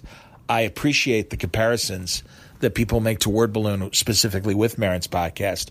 Um, I think we both independently knew the kind of show we wanted to do, and they're very similar in terms of doing these conversations rather than straight up interviews and uh, I'm I'm lucky. You know, my background in bo- bo- broadcasting has allowed me to kind of ease into this style, and uh, without having to worry about commercials or any other kind of breaks uh, within the conversation, I can always get a natural flow. And that's what I look for when I'm listening to a, a good long form podcast. But I like long form podcasts. My favorite Star Trek podcast right now is called Inglorious Treksperts, and it's Mark Altman who co-wrote and uh, was one of the big guys behind Free Enterprise with uh, my buddy Rob Meyer Burnett. Um, he's got a great show, and they've got about they, they started it this year. They've only done about a dozen or so podcasts, but it's great because they really know their Star Trek, and they have amazing people on, writers from the show, former producers, former uh, technicians who worked on the show, and just flat out fans that know their Star Trek backwards and forwards. And it's always great to hear them uh, tackle a discussion. So, Inglorious Treksperts is another one of my favorite podcasts. But like you said too, love the Carson podcast. Love Gilbert Gottfried's amazing colossal podcast. Frank Santopadre has been very generous.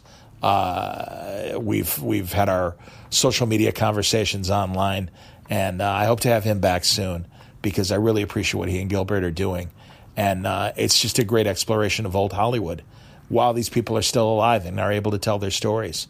Uh, John Astin from the Addams Family and the second Riddler of the 66 Batman series is coming on soon. Patty Duke's uh, former husband. And uh, I think John Astin is a very interesting guy, great character actor, very funny comedic actor, and I can't wait to hear his stories on uh, Gilbert Gottfried's show. But every week, it's it's just fantastic. Chuck O'Donnell in the inevitable tough times in life, we look forward whomever we can to latch onto it to help us through.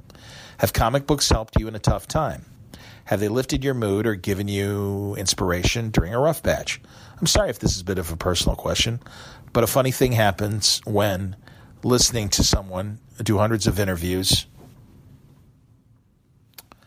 over several years. You feel almost as if you know them.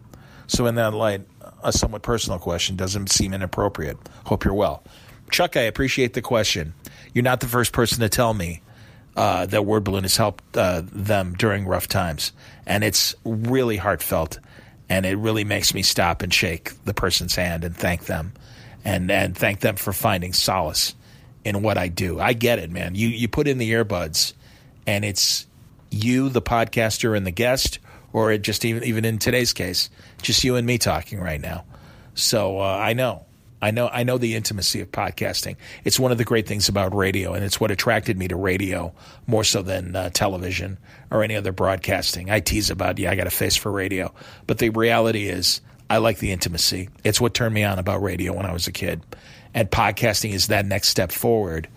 Again, where you've got time to do a much more long form uh, content without worries of well, got to move on to the next show or got to make room for the next commercial and the like. So uh, that's why I do Word Balloon the way that I do it. So I get it. Um, I mean, I've only, comic books have always been a part of my life. There was really only this period at post college when I couldn't afford them, when I stopped reading, and also I just was turned off by early '90s comics um, when art took the front seat over writing. I just felt like the stories kind of went down uh, when when comic books were more like baseball cards. And in fact, one of the episodes I've got coming up in Word Balloon explores the '90s, and uh, we talk about the great stuff and we talk about the stuff that I'm just describing right now. Um, yeah, I don't know. It really uh, 1999 brought me back to comics because of Kevin Smith and Brian Bendis and Ed Brubaker and Greg Rucka and writers like that. And it was great to see that uh, they you know, comic books just continued to evolve and the storytelling evolved. Um, you know, I mean, I, I know when my father passed away, um, I don't think I was reading comics then. That was a big life crisis in my life. Um, I read comics when my mother passed away, and I, those were really when I was just starting to read comic books. I didn't see it as any sort of way to get over her death or process what I was going through on a personal level. But uh, no, I get it, man. Um, yeah, I don't know. I don't know. I think I think I need more sensory engagement from my media to say that something really helped me get through a tough time. In fact, I just posted during the early days of this uh, illness that I'm getting over. I really binged on Gilbert Gottfried's podcast and re listened to a bunch of my favorite episodes and it was just so funny. hearing these people, especially this one old Italian comedian, Pat Cooper, just a funny dude. I was always a fan of his when I was a kid. And, uh, you know, his years on Howard Stern in the 90s and into the early 2000s and other radio shows, he's just a very funny, angry, smartass of a comedian. And I always found him funny. Uh, we used to book him and have him on our sports station in Chicago. And we had a local TV show for a while as well. And I kept begging the star and the producer, my buddy Mike North and uh, his wife, the producer. I'm like, get Pat Cooper out here. He's going to be hilarious. He's totally the right comedian for this crowd that we have. Because we had a very predominant, the, the show was shot at uh, an Italian restaurant. It was predominantly an Italian crowd. I'm like, they'll eat him up. They love him in the same way that they love the Jake LaMotta was on the TV show. And, you know, Jake, former middleweight champion, of course, famous for Raging Bull. But uh, yeah, it was a moment of Italian pride, I think, in that audience. Uh, same thing when they had Frankie Avalon on and some of our other Italian celebrity guests. So I'm like, you got to get Pat Cooper, man. So, but yeah, he, you know, honestly, Gilbert Show really helped me out those uh, first few days when I was really scared. And, uh, you know, the recovery that I'm now experiencing wasn't as uh, definite as they were attacking the infection with antibiotics and various treatments. by the way, again, everything's going in the right direction, so don't worry. Like I said, it's gonna, you know, they're gonna have to do a skin graft because right now I'm still dealing with an open wound that uh, is, you know, potentially, uh, you know, harmful for from an infection standpoint. I mean, it's all bandaged up and everything, but they just got to treat it carefully, and they've just got to change the bandage every couple days, and it's going to be months before I'm fully recovered, and I'm well aware of that. But I'm doing everything I'm supposed to do and promise to take care of myself because uh, there's a lot left to be done. And I uh, promise you that uh, Word Balloon is going to be a part of all of our lives for months and years to come. All right, my screen closed, so I'm uh, bringing it back up. There we go. Let's see here. What do we got? Zach Goyette, another good friend uh, of Word Balloons that uh, supports and is part of the League of Word Balloon listeners. When you started word balloon, was it always your intent to do a conversation show more than a straight interview show? I love how unscripted the show has always felt. It sounds like two friends catching up. Thanks for all you do, and I'm happy you're on the mend. Well, thank you, uh, Zach. I, I, genuinely appreciate that. Um, yes, it, it was because my favorite interviews have always been the ones that went beyond uh, the Q and A that you might hear in a Dragnet episode or a news reporter asking somebody their questions. I want to get to know the people. I want to know what makes them tick. Uh, Rolling Stone always did incredible interviews, but also another great uh, music magazine. I don't even know if they still make it or not. Uh, was Musician, and I really felt like I was getting inside the uh, musician's head when he would be interviewed for Musician magazine, and you just learn more about them. Spin was like that as well. Um, Bob Guccione's son whose first name escapes me now, but I actually got to interview him on the radio. He created Gear magazine in the uh, 90s. I don't even know if Gear is still being written or not, but it was kind of like a maxim of its day. And I felt like um, in both cases, uh, musician, Gear, and even Rolling Stone, you, you did. You just you, you, got to know these people on a more personal level. So uh, as I've done interviews at, at uh, in sports radio, that was always my intent looking forward when I would finally uh, get to do uh, the word balloon interviews. Ben Hayes says, I love that it's a conversation podcast and not just a Q&A. It's so much more interesting, and sometimes the tangents that you go on with the various guests are even more entertaining. Agreed, and nothing makes me happier than when I hear from a uh, creator that I am friends with that, you know, I was talking to you about making model ships on Word Balloon, and at the next convention – five people who love doing the same thing came up to me and, and said, I love doing that. It gives you guys a, and, and, women a, a chance to connect with these creators on a more personal level beyond just loving their work. You know, and it's just, that's awesome. Hey, you like auto racing? I like auto racing too. And, you know, that's great. Everyone loves to talk about the things they love. So there you go. Henry Barajas, awesome uh, journalist and comic creator himself. Favorite boxer? Well, of course, Muhammad Ali. I mean, you know, truly loved loved watching Ali's career. Got to meet him in the early '90s, and what a what a thrill it was uh, to meet him. Uh, George Foreman. I really appreciated the the fighter George became in the '90s, and it was a pleasure covering him in the '90s. Um, it's funny, Roy Jones. I always thought was kind of arrogant in the ring. I liked him as a guy, just to talk to him. But uh, I got to admit, I not that I rooted against him, but I always was just like, yeah, Roy, you're you're very careful with who you select as far as opponents and things like that. Tommy Hearns, a huge fan of. Marvin Hagler, a huge fan. Uh, these are old timers. Uh, current boxers, uh, good lord, Vasily Lomachenko is such a great boxer currently and fascinating to watch. And uh, truly, he's my current favorite boxer right now. Fred Wheaton. Did you collect trading cards as a kid? Sports, movie, and TV cards? Humor stuff like wacky packages? I did collect wacky packages. I collected baseball cards. Not so many movie and TV cards, but I did do, uh, definitely did baseball cards. Was very, very into baseball till I was about 13 or 14.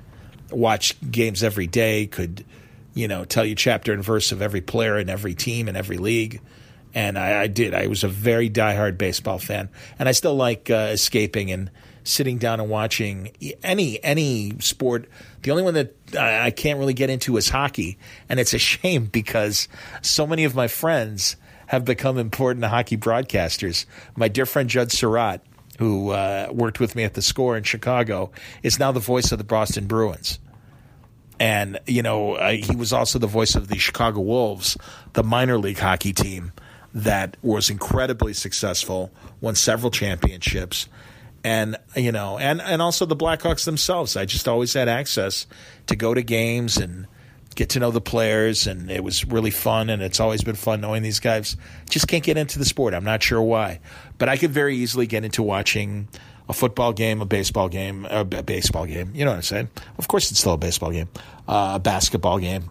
So Yes, I did, and I loved wacky packages. And actually, Frank Santopadre, when I talked to him, he uh, wrote a lot of the uh, text behind some of those great wacky packages back in the day.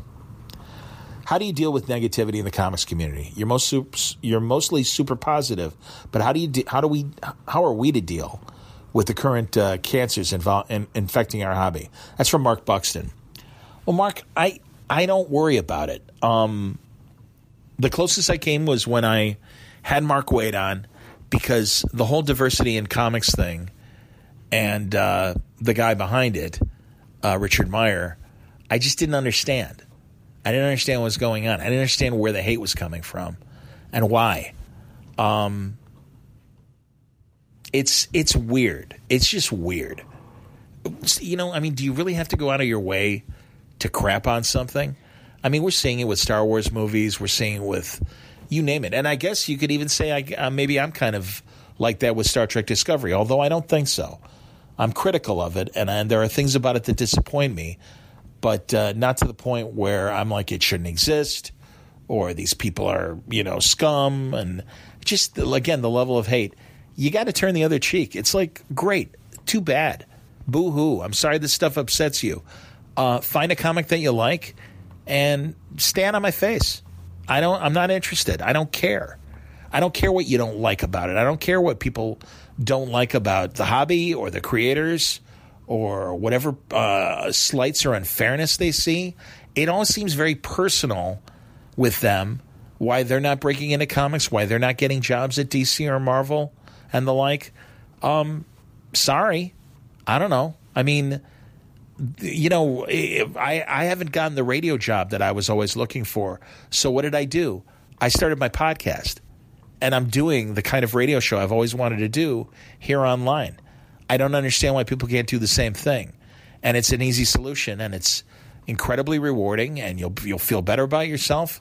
And those guys are doing that. So hey, maybe maybe they'll shut up about the stuff they don't like. I doubt it because I also think that they're using people's uh, dislike to their advantage. And I, am just not wired that way. I don't care. So uh, I'm happy to stand up for my friends who I think are being slighted. In the case of Mark Waid, that's what I did. Uh, I'm happy to disagree verbally and say that the writers of color and sexual preference and the like uh, have every reason to be at the comic book dinner table as uh, uh, the straight white men that have dominated the business as long as they have. Um, I don't care. So if they don't like it, that's boo hoo. That's all I can say. Ben Hayes, what did you think of the Titans show? And are you interested in what DC is doing with their new shows on the app? Very much interested in what's coming. I loved, uh, as I've said, I think I said it on the last show, loved uh, Titans. Thought it was fantastic. Loved the Doom Patrol kind of back back uh, store uh, pilot that they did. Uh, Hawk and Dove were incredibly well developed, and I thought all that was great.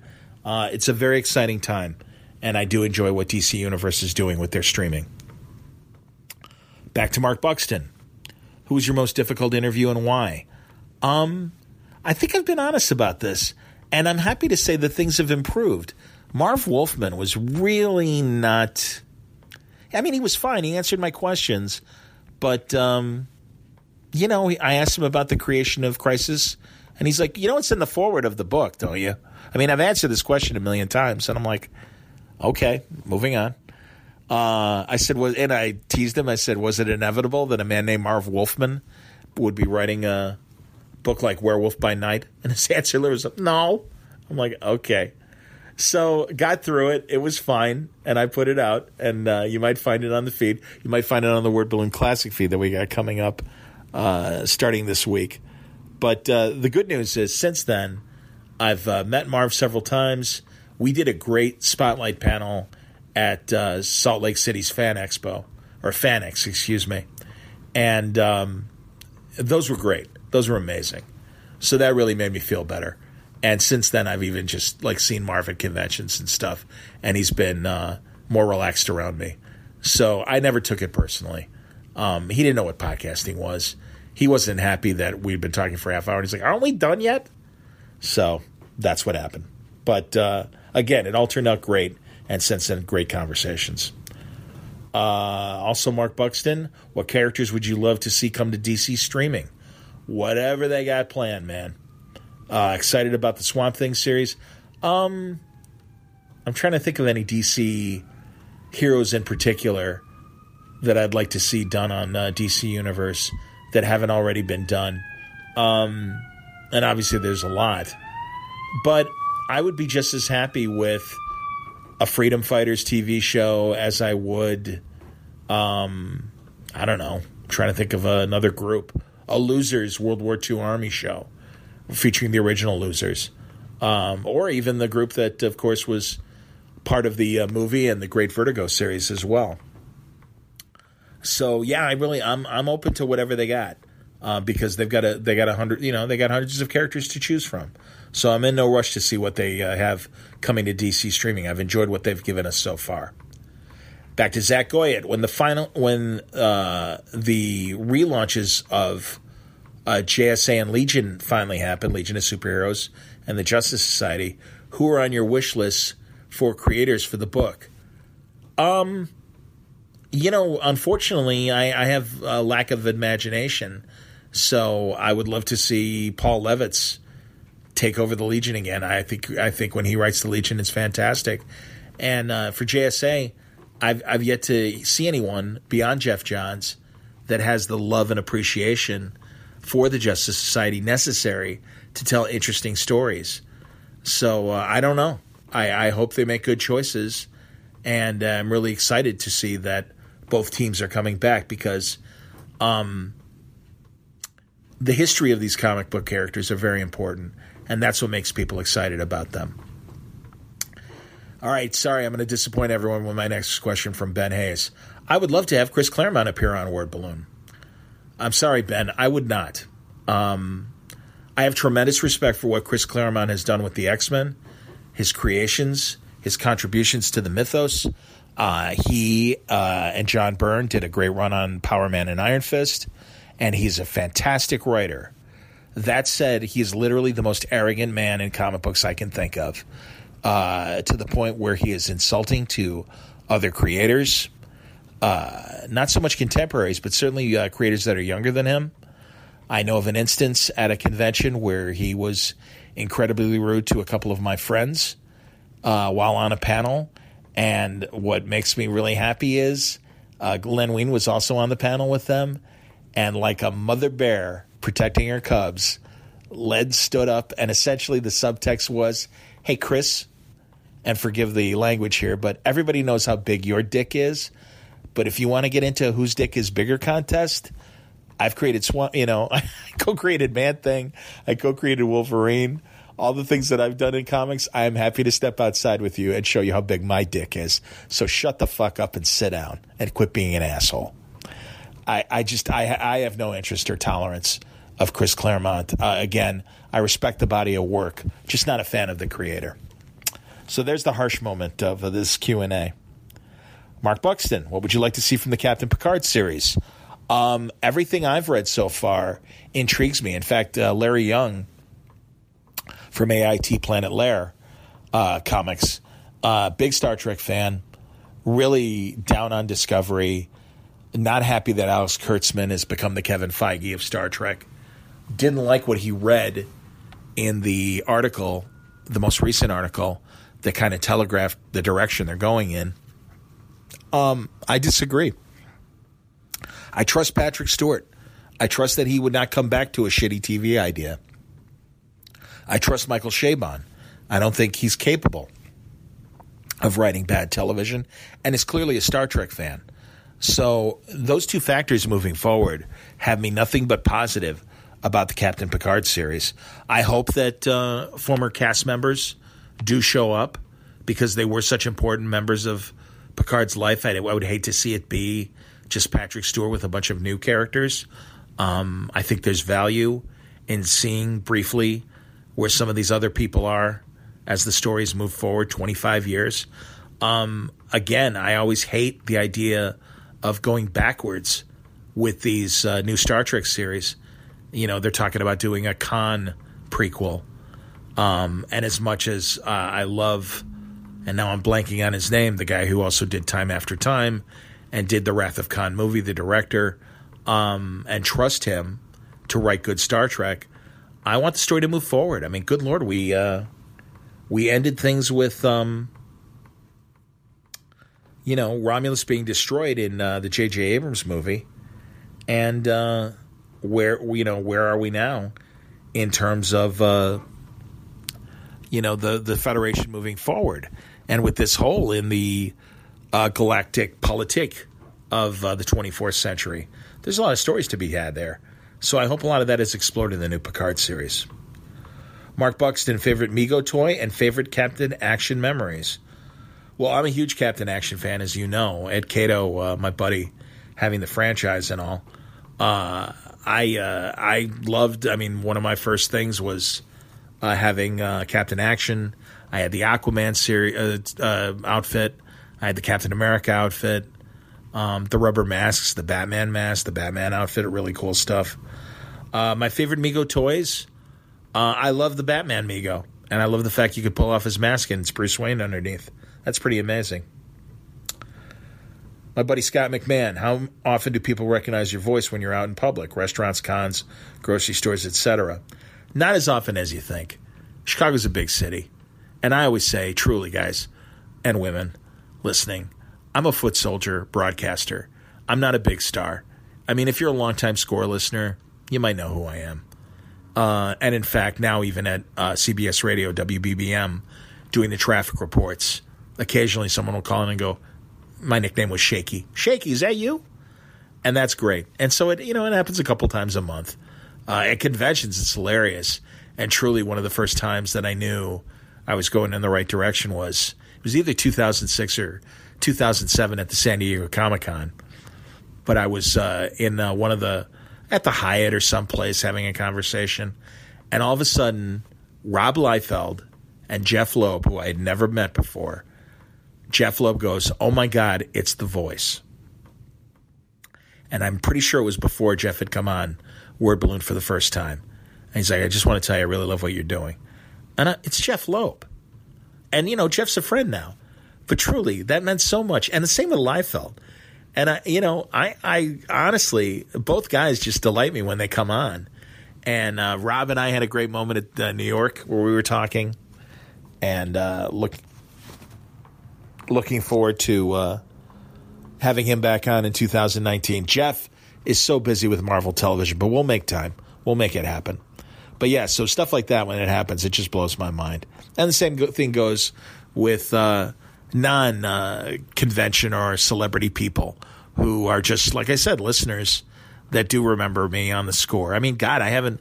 The last time I was on the score was literally 19 years ago, 2000.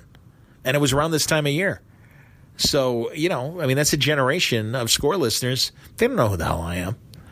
Um, but it's been great. Uh, every now and then, the score will ask me back uh, when they have some of the old announcers to come on and do a little uh, bit with them, which is terrific. And I'm friends with uh, current score hosts. So uh, it's great, and it's it's greatly appreciated that people do recognize my voice. It's a it's a real uh, treat. Okay, Mark Buxton, favorite runs on the following characters Superman, Batman, Wonder Woman, Spidey, Thor, Iron Man, JLA, Hulk, Fantastic Four, Green Lantern, and Avengers. Whew. Well, Superman, uh, the Kryptonite Nevermore series was really a, a great story to me um, from the 70s. Denny O'Neil, Neal Adams. Batman, um, Dark Knight Returns, definitely. That was amazing and Batman Year One. Frank Miller writing Batman, you can't go wrong. Wonder Woman. Um, ooh, that's a good question. I, I would say Greg Rucka's run on Wonder Woman in particular. Uh, I really enjoyed that, and Allan Heinberg as well, but Rucka definitely. Spider Man, I have a, a not a favorite run, but a favorite single story, and it was in Tangled Webs and it really it wasn't even a Spider-Man story. So I'll keep thinking about Spider-Man. But Severance Package, the wonderful Greg Rucka story about the Kingpin and one of his henchmen uh, getting uh, final uh, instructions from. I thought that was great. Iron Man, Demon in a Bottle, uh, the great time travel story with Iron Man and Doctor Doom going back to the King Arthur period. Thor, Walt Simonson, hands down. I mean, good lord. But also classic Lee and Kirby uh, Tales of Ad- Asgard stuff, and a lot of the early stories that wound up in the Marvel superheroes cartoon. So, like when Thor first met uh, Hercules and the Absorbing Man, and some of those early Thor stories. Justice League, uh, Identity Crisis, Brad Meltzer's story. I loved it. I really did. It was a shock, as it should have been. It was hard hitting, um, and this great untold story of the Justice League. The Hulk, the Jarella story that uh, Harlan Ellison did about the Hulk shrinking down and finding love and happiness in uh, the microverse, but also Greg Pak's World War Hulk and um, Planet Hulk. Both of those stories were fantastic, just amazing. Fantastic Four, as uh, Jeph Loeb has said many times, you can't go wrong with the Lee Kirby run. The Coming of Galactus is probably my favorite Fantastic Four classic story. But I loved Matt Fraction's run. I love John Hickman's run. Um, I'm enjoying what Dan Slott is currently doing. All that's great. Green Lantern, Green Lantern Rebirth. I think Geoff Johns, especially initially, setting up uh, the multicolor rings and the other uh, versions of uh, you know the rainbow represented by the rings. I think all was really great stuff. Avengers, well, there's Avengers Forever, which I really enjoyed. Um, I enjoyed the creation of the Vision with Roy Thomas. I enjoyed uh, the Yellow Jacket story uh, that almost ended with uh, him marrying the Wasp without people realizing it was Hank Pym all along. Uh, again, I really enjoyed Brian's run on the Avengers. Bendis. Um, I really enjoyed John Hickman's run on the Avengers. I'm enjoying Jason Aaron's current run on the Avengers. So there's a lot of great uh, runs as far as those guys go. My buddy Ed Catto, the man who is uh, the uh, keeper of Captain Action these days. What's the right mix of reading new comics versus reading old comics in this glorious age of great reprint editions? What do you feel is the right mix for most people? Like you, I find there's so much fantastic new stuff being put out there now. Obviously, it's the it's to the right, the reader's taste you know, um, Ed and I were old school guys. So when, you know, they come out with a great new collection of Adam Strange stuff, the best stories from the 60s were there. But by the same token, you know, I get excited when Steve Orlando is doing Electric Warriors. Uh, I think that's that's really exciting stuff. So you know, it's your your mileage may vary. It's uh, to each reader's uh, choice as far as the right mix. Um, you know, there's comfort food, and then there's discovering something new and being excited by it. And there's value in both of those things. Uh, Ed also adds, by the way, that he likes the Aftershock sponsorship and even picked up an Aftershock title he wouldn't have otherwise. That's great to hear. Good Canadian buddy of mine, Wayne Musso. John, what are your favorite non DC Marvel storylines or comics? Well, I really loved uh, Howard Chaykin's Hey Kids comics that just wrapped up. I thought that was fantastic. A lot of John Hickman's uh, creator owned stuff, uh, I'm, I'm always a big fan of, and especially his earlier stuff like Nightly News and uh, some of the other great uh, series that he did back then. I'm loving Pretty Deadly from Kelly Sue DeConnick. I'm loving Bitter Root from Dave Walker and Sanford Greene. Um, you know, there's there's a couple right off the bat that I can love tell you. Rick Remender always has amazing comic books. Is one of the most interesting and creative guys I know as far as coming up with novel ideas. And uh, I, I, I do. I just think he's one of the most inventive guys. Tim Seeley is another guy like that that I think is deceptively uh, underappreciated for his concepts and ideas, both original ideas and when he's working for DC or Marvel. Jason K. Hammonds, most memorable word balloon interview. Well, uh, there's a reason why Brian Bendis and I talk a couple times a year. Uh, I love the rapport that we've developed. I love the friendship that we've developed. And uh, Brian's career is a front row seat of what can happen in comics when people outside of comics appreciate your work. And he gets great opportunities, and I get a ringside seat to hear all the stories. You know, I was just at the Peabody Awards. Tell me all about it. I just went and talked to the CIA. Tell me all about it. I love that stuff. It's excellent. Um, but I would also say of other recent interviews, one I'm looking forward to presenting to you guys, Denis Kitchen, was fantastic. Great exploration of underground comics and uh, a very interesting guy. Really looking forward to our next conversation. So glad that we finally hooked up and I got the chance to uh, get to know him a little bit better and looking forward to getting to know him even more. My conversations these this last calendar year with Denny O'Neil have been amazing and I'm I'm really glad that I got a chance to really talk to Denny. A lot of my memorable interviews with Word Balloon involve uh, the creators that I grew up with: Walter Simonson, Neal Adams, um, Gerry Conway, my buddy Martin Pasko, um, all people like that. Mark Waid has become a friend, and and I always enjoy talking to Mark. And again, it's great because we have these shared loves of subjects, so it's really easy to fall into conversation. Chaykin, man, it is master and student every time when I talk to Howard. And I am delighted by him. I appreciate his I don't give a fuck attitude towards life in a lot of ways. Uh, I love his passion for his creations. I uh, love his smutty comics, even the controversial ones. Uh, Howard has always entertained me and has been such a unique voice in comics. And I am pleased to say that I, I don't think Howard would disagree and say we're decent acquaintances, if not friends. And it, it means a lot because, again, he was one of my favorite storytellers in the 80s. And it's, uh, it's been wonderful to uh, talk to him and, uh, you know, both of us enjoying or not enjoying a Bob Hope biography and the like, stuff like that. So that's always a lot of fun. Michael Campobasso, of the art you've had commissioned by comic book artists, what are your most prized piece? Well, I don't have just one favorite piece. Uh, my whole living room has so many examples of framed art that I'm so pleased that I got a chance to get. Um, I suppose at the top of the pyramid, it's my Gene Colan blade that I got from Gene. I Gene Gene came on Word Balloon very early, was terrific. Really appreciated the kind of interview that I do. I got to talk to him a couple times since.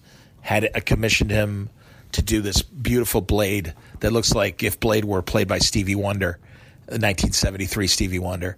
I love the wraparound sunglasses, and he's got the sword. It's it's a beautiful piece. But uh, my buddy Alex Saviuk did an incredible Green Lantern for me. Doug Mahnke did a classic Superman for me. The great uh, Norm Breyfogle, before he passed away, I had him do an amazing Superman reacting to kryptonite. That's one of my favorite pieces. Um, I bought two Spider-Man comic strips from Alex Saviuk, who was um, inking over um, uh, Larry Lieber and Stan Lee writing. So it's Stan Lee, Larry Lieber, and Alex Saviuk on Spider Man. That stuff's amazing. Um, my buddy Ruben Procopio, who's known more for his sculpting than his illustrating, did a beautiful Green Hornet and Kato for me. Um, I have a great shadow from uh, Tom Gianni. Okay, we're almost done. Man, nice long uh, pod here. Let's see. We've got um, Brandon Stevenson. What writer in Marvel would you switch over to DC and vice versa? And what titles would they work on? I would love to see Matthew Rosenberg write at DC. I don't care what title he would choose, but I'd be very interested to see Matthew Rosenberg do some DC work. I would love to see Steve Orlando do some Marvel work. And again, I have no uh, specific um, book in mind for either of those guys, but I think uh, that would be great to see them switch. Uh, Tini Howard, I'd like to see her uh, get her crack at some DC work, and I've loved what she's done at Marvel right now. And Joelle Jones, I'd love to see her do some Marvel stuff. I've been enjoying her Catwoman. Uh, I love her art, but I also love her writing as well. And I think uh, she would be uh, great over at Marvel. Rob Gillespie, will there ever be a word balloon or an Ayat tour to Australia? We also have comic conventions and non deadly native animals. Yes, I'm aware of that, Rob. And uh, God, if I if I were independently wealthy, would certainly uh, head to Australia at the first chance, because I'm pleased to say that much like yourself, there are a lot of other Australian word balloon fans and Ayat podcast fans. Um, I hear about it from the creators. They come back to America, Dan Slott and Gail Simone among them, telling me about uh, Aussie fans that knew our word balloon conversations. And uh, Jesus, you know, um, yeah, I, I, love Tom Taylor over there, and um, you know the the Australian creators that I'm that I've become friends with. Um, God, so it'd be it would be great to go there and do all that. And then finally, uh, Lee Webb, if you were to pick five guests for a roundtable discussion, what five would you choose? Well, you'll forgive me, Lee, but I can't come up with only one group of five. So uh, there's a classic group that I would do involving um, Brian Bendis, Greg Rucka, Matt Fraction, Kelly Sue DeConnick, and Gail Simone. Would love to sit down with them and hear their thoughts. Uh, there's a, a, bit of a newer era, and you just heard some of the names mentioned, but I would love to have Matt Rosenberg, Tom King, Joelle Jones, Tini Howard, Steve Orlando all together, uh, Jason Aaron, John Hickman, Rick Remender, Jeff Lemire, and Tim Seeley would be uh, would be a great group. And then a classic creator one, I would love to have Denny O'Neil, Neal Adams, Jim Steranko, Gerry Conway, and Elliot Maggin talk about the Bronze Age with me. I think that would be a really interesting thing. All right, so there you go. Uh, that'll wrap up part two of this uh, word balloon. I hope you enjoyed it. Um, more traditional word balloons coming up in the days ahead. I will have the equipment and finally uh, give you those five interviews that I mentioned before. Um, but uh, yeah, I hope you'll uh, i hope you'll join me for the next word balloon. Today, Today's episode was brought to you by the League of Word Balloon listeners. Thank you again, League, for your support. It's greatly appreciated, and uh, can't do Word Balloon without you. So if you want to uh, subscribe to Word Balloon via Patreon, you can go to patreon.com slash Word Balloon. It's not necessary, but if you want to help the cause out, especially right now, when I am pretty much riding on podcast fumes, it would really be a great help. So thank you for your support, League of Word Balloon listeners. Word Balloon is also brought to you by Aftershock Comics, who continue to surprise us and will surprise you in 2019 with fresh concepts, fresh stories by some of your favorite writers and artists. I've got a great list of writers here that I think are doing great work at DC and Marvel. You know their works at DC and Marvel. They're doing excellent work as well as Aftershock Comics. I'm talking about people like Garth Ennis, Jim Starlin, Cullen Bunn, Frank Tieri, Adam Glass, Paul Jenkins, Marguerite Bennett. Uh, great storytellers that are writing really fresh, interesting books. Donny Cates, another one. Uh, they're they're doing the same thing in Aftershock, in genres and in stories that uh, you know you wouldn't find at DC and Marvel, and that's okay. It's a it's a big uh, comic book world, and you shouldn't limit yourself to just the big two. And Aftershock has a lot of great books that you'll find at amazing prices and uh, great ideas. You can find preview pages and the diamond codes uh, for uh, the comics to order through your local comic store at aftershockcomics.com. All right, thanks a lot for listening. Until next time, Word Balloon is a copyright feature of Shaky Productions. Copyright 2019.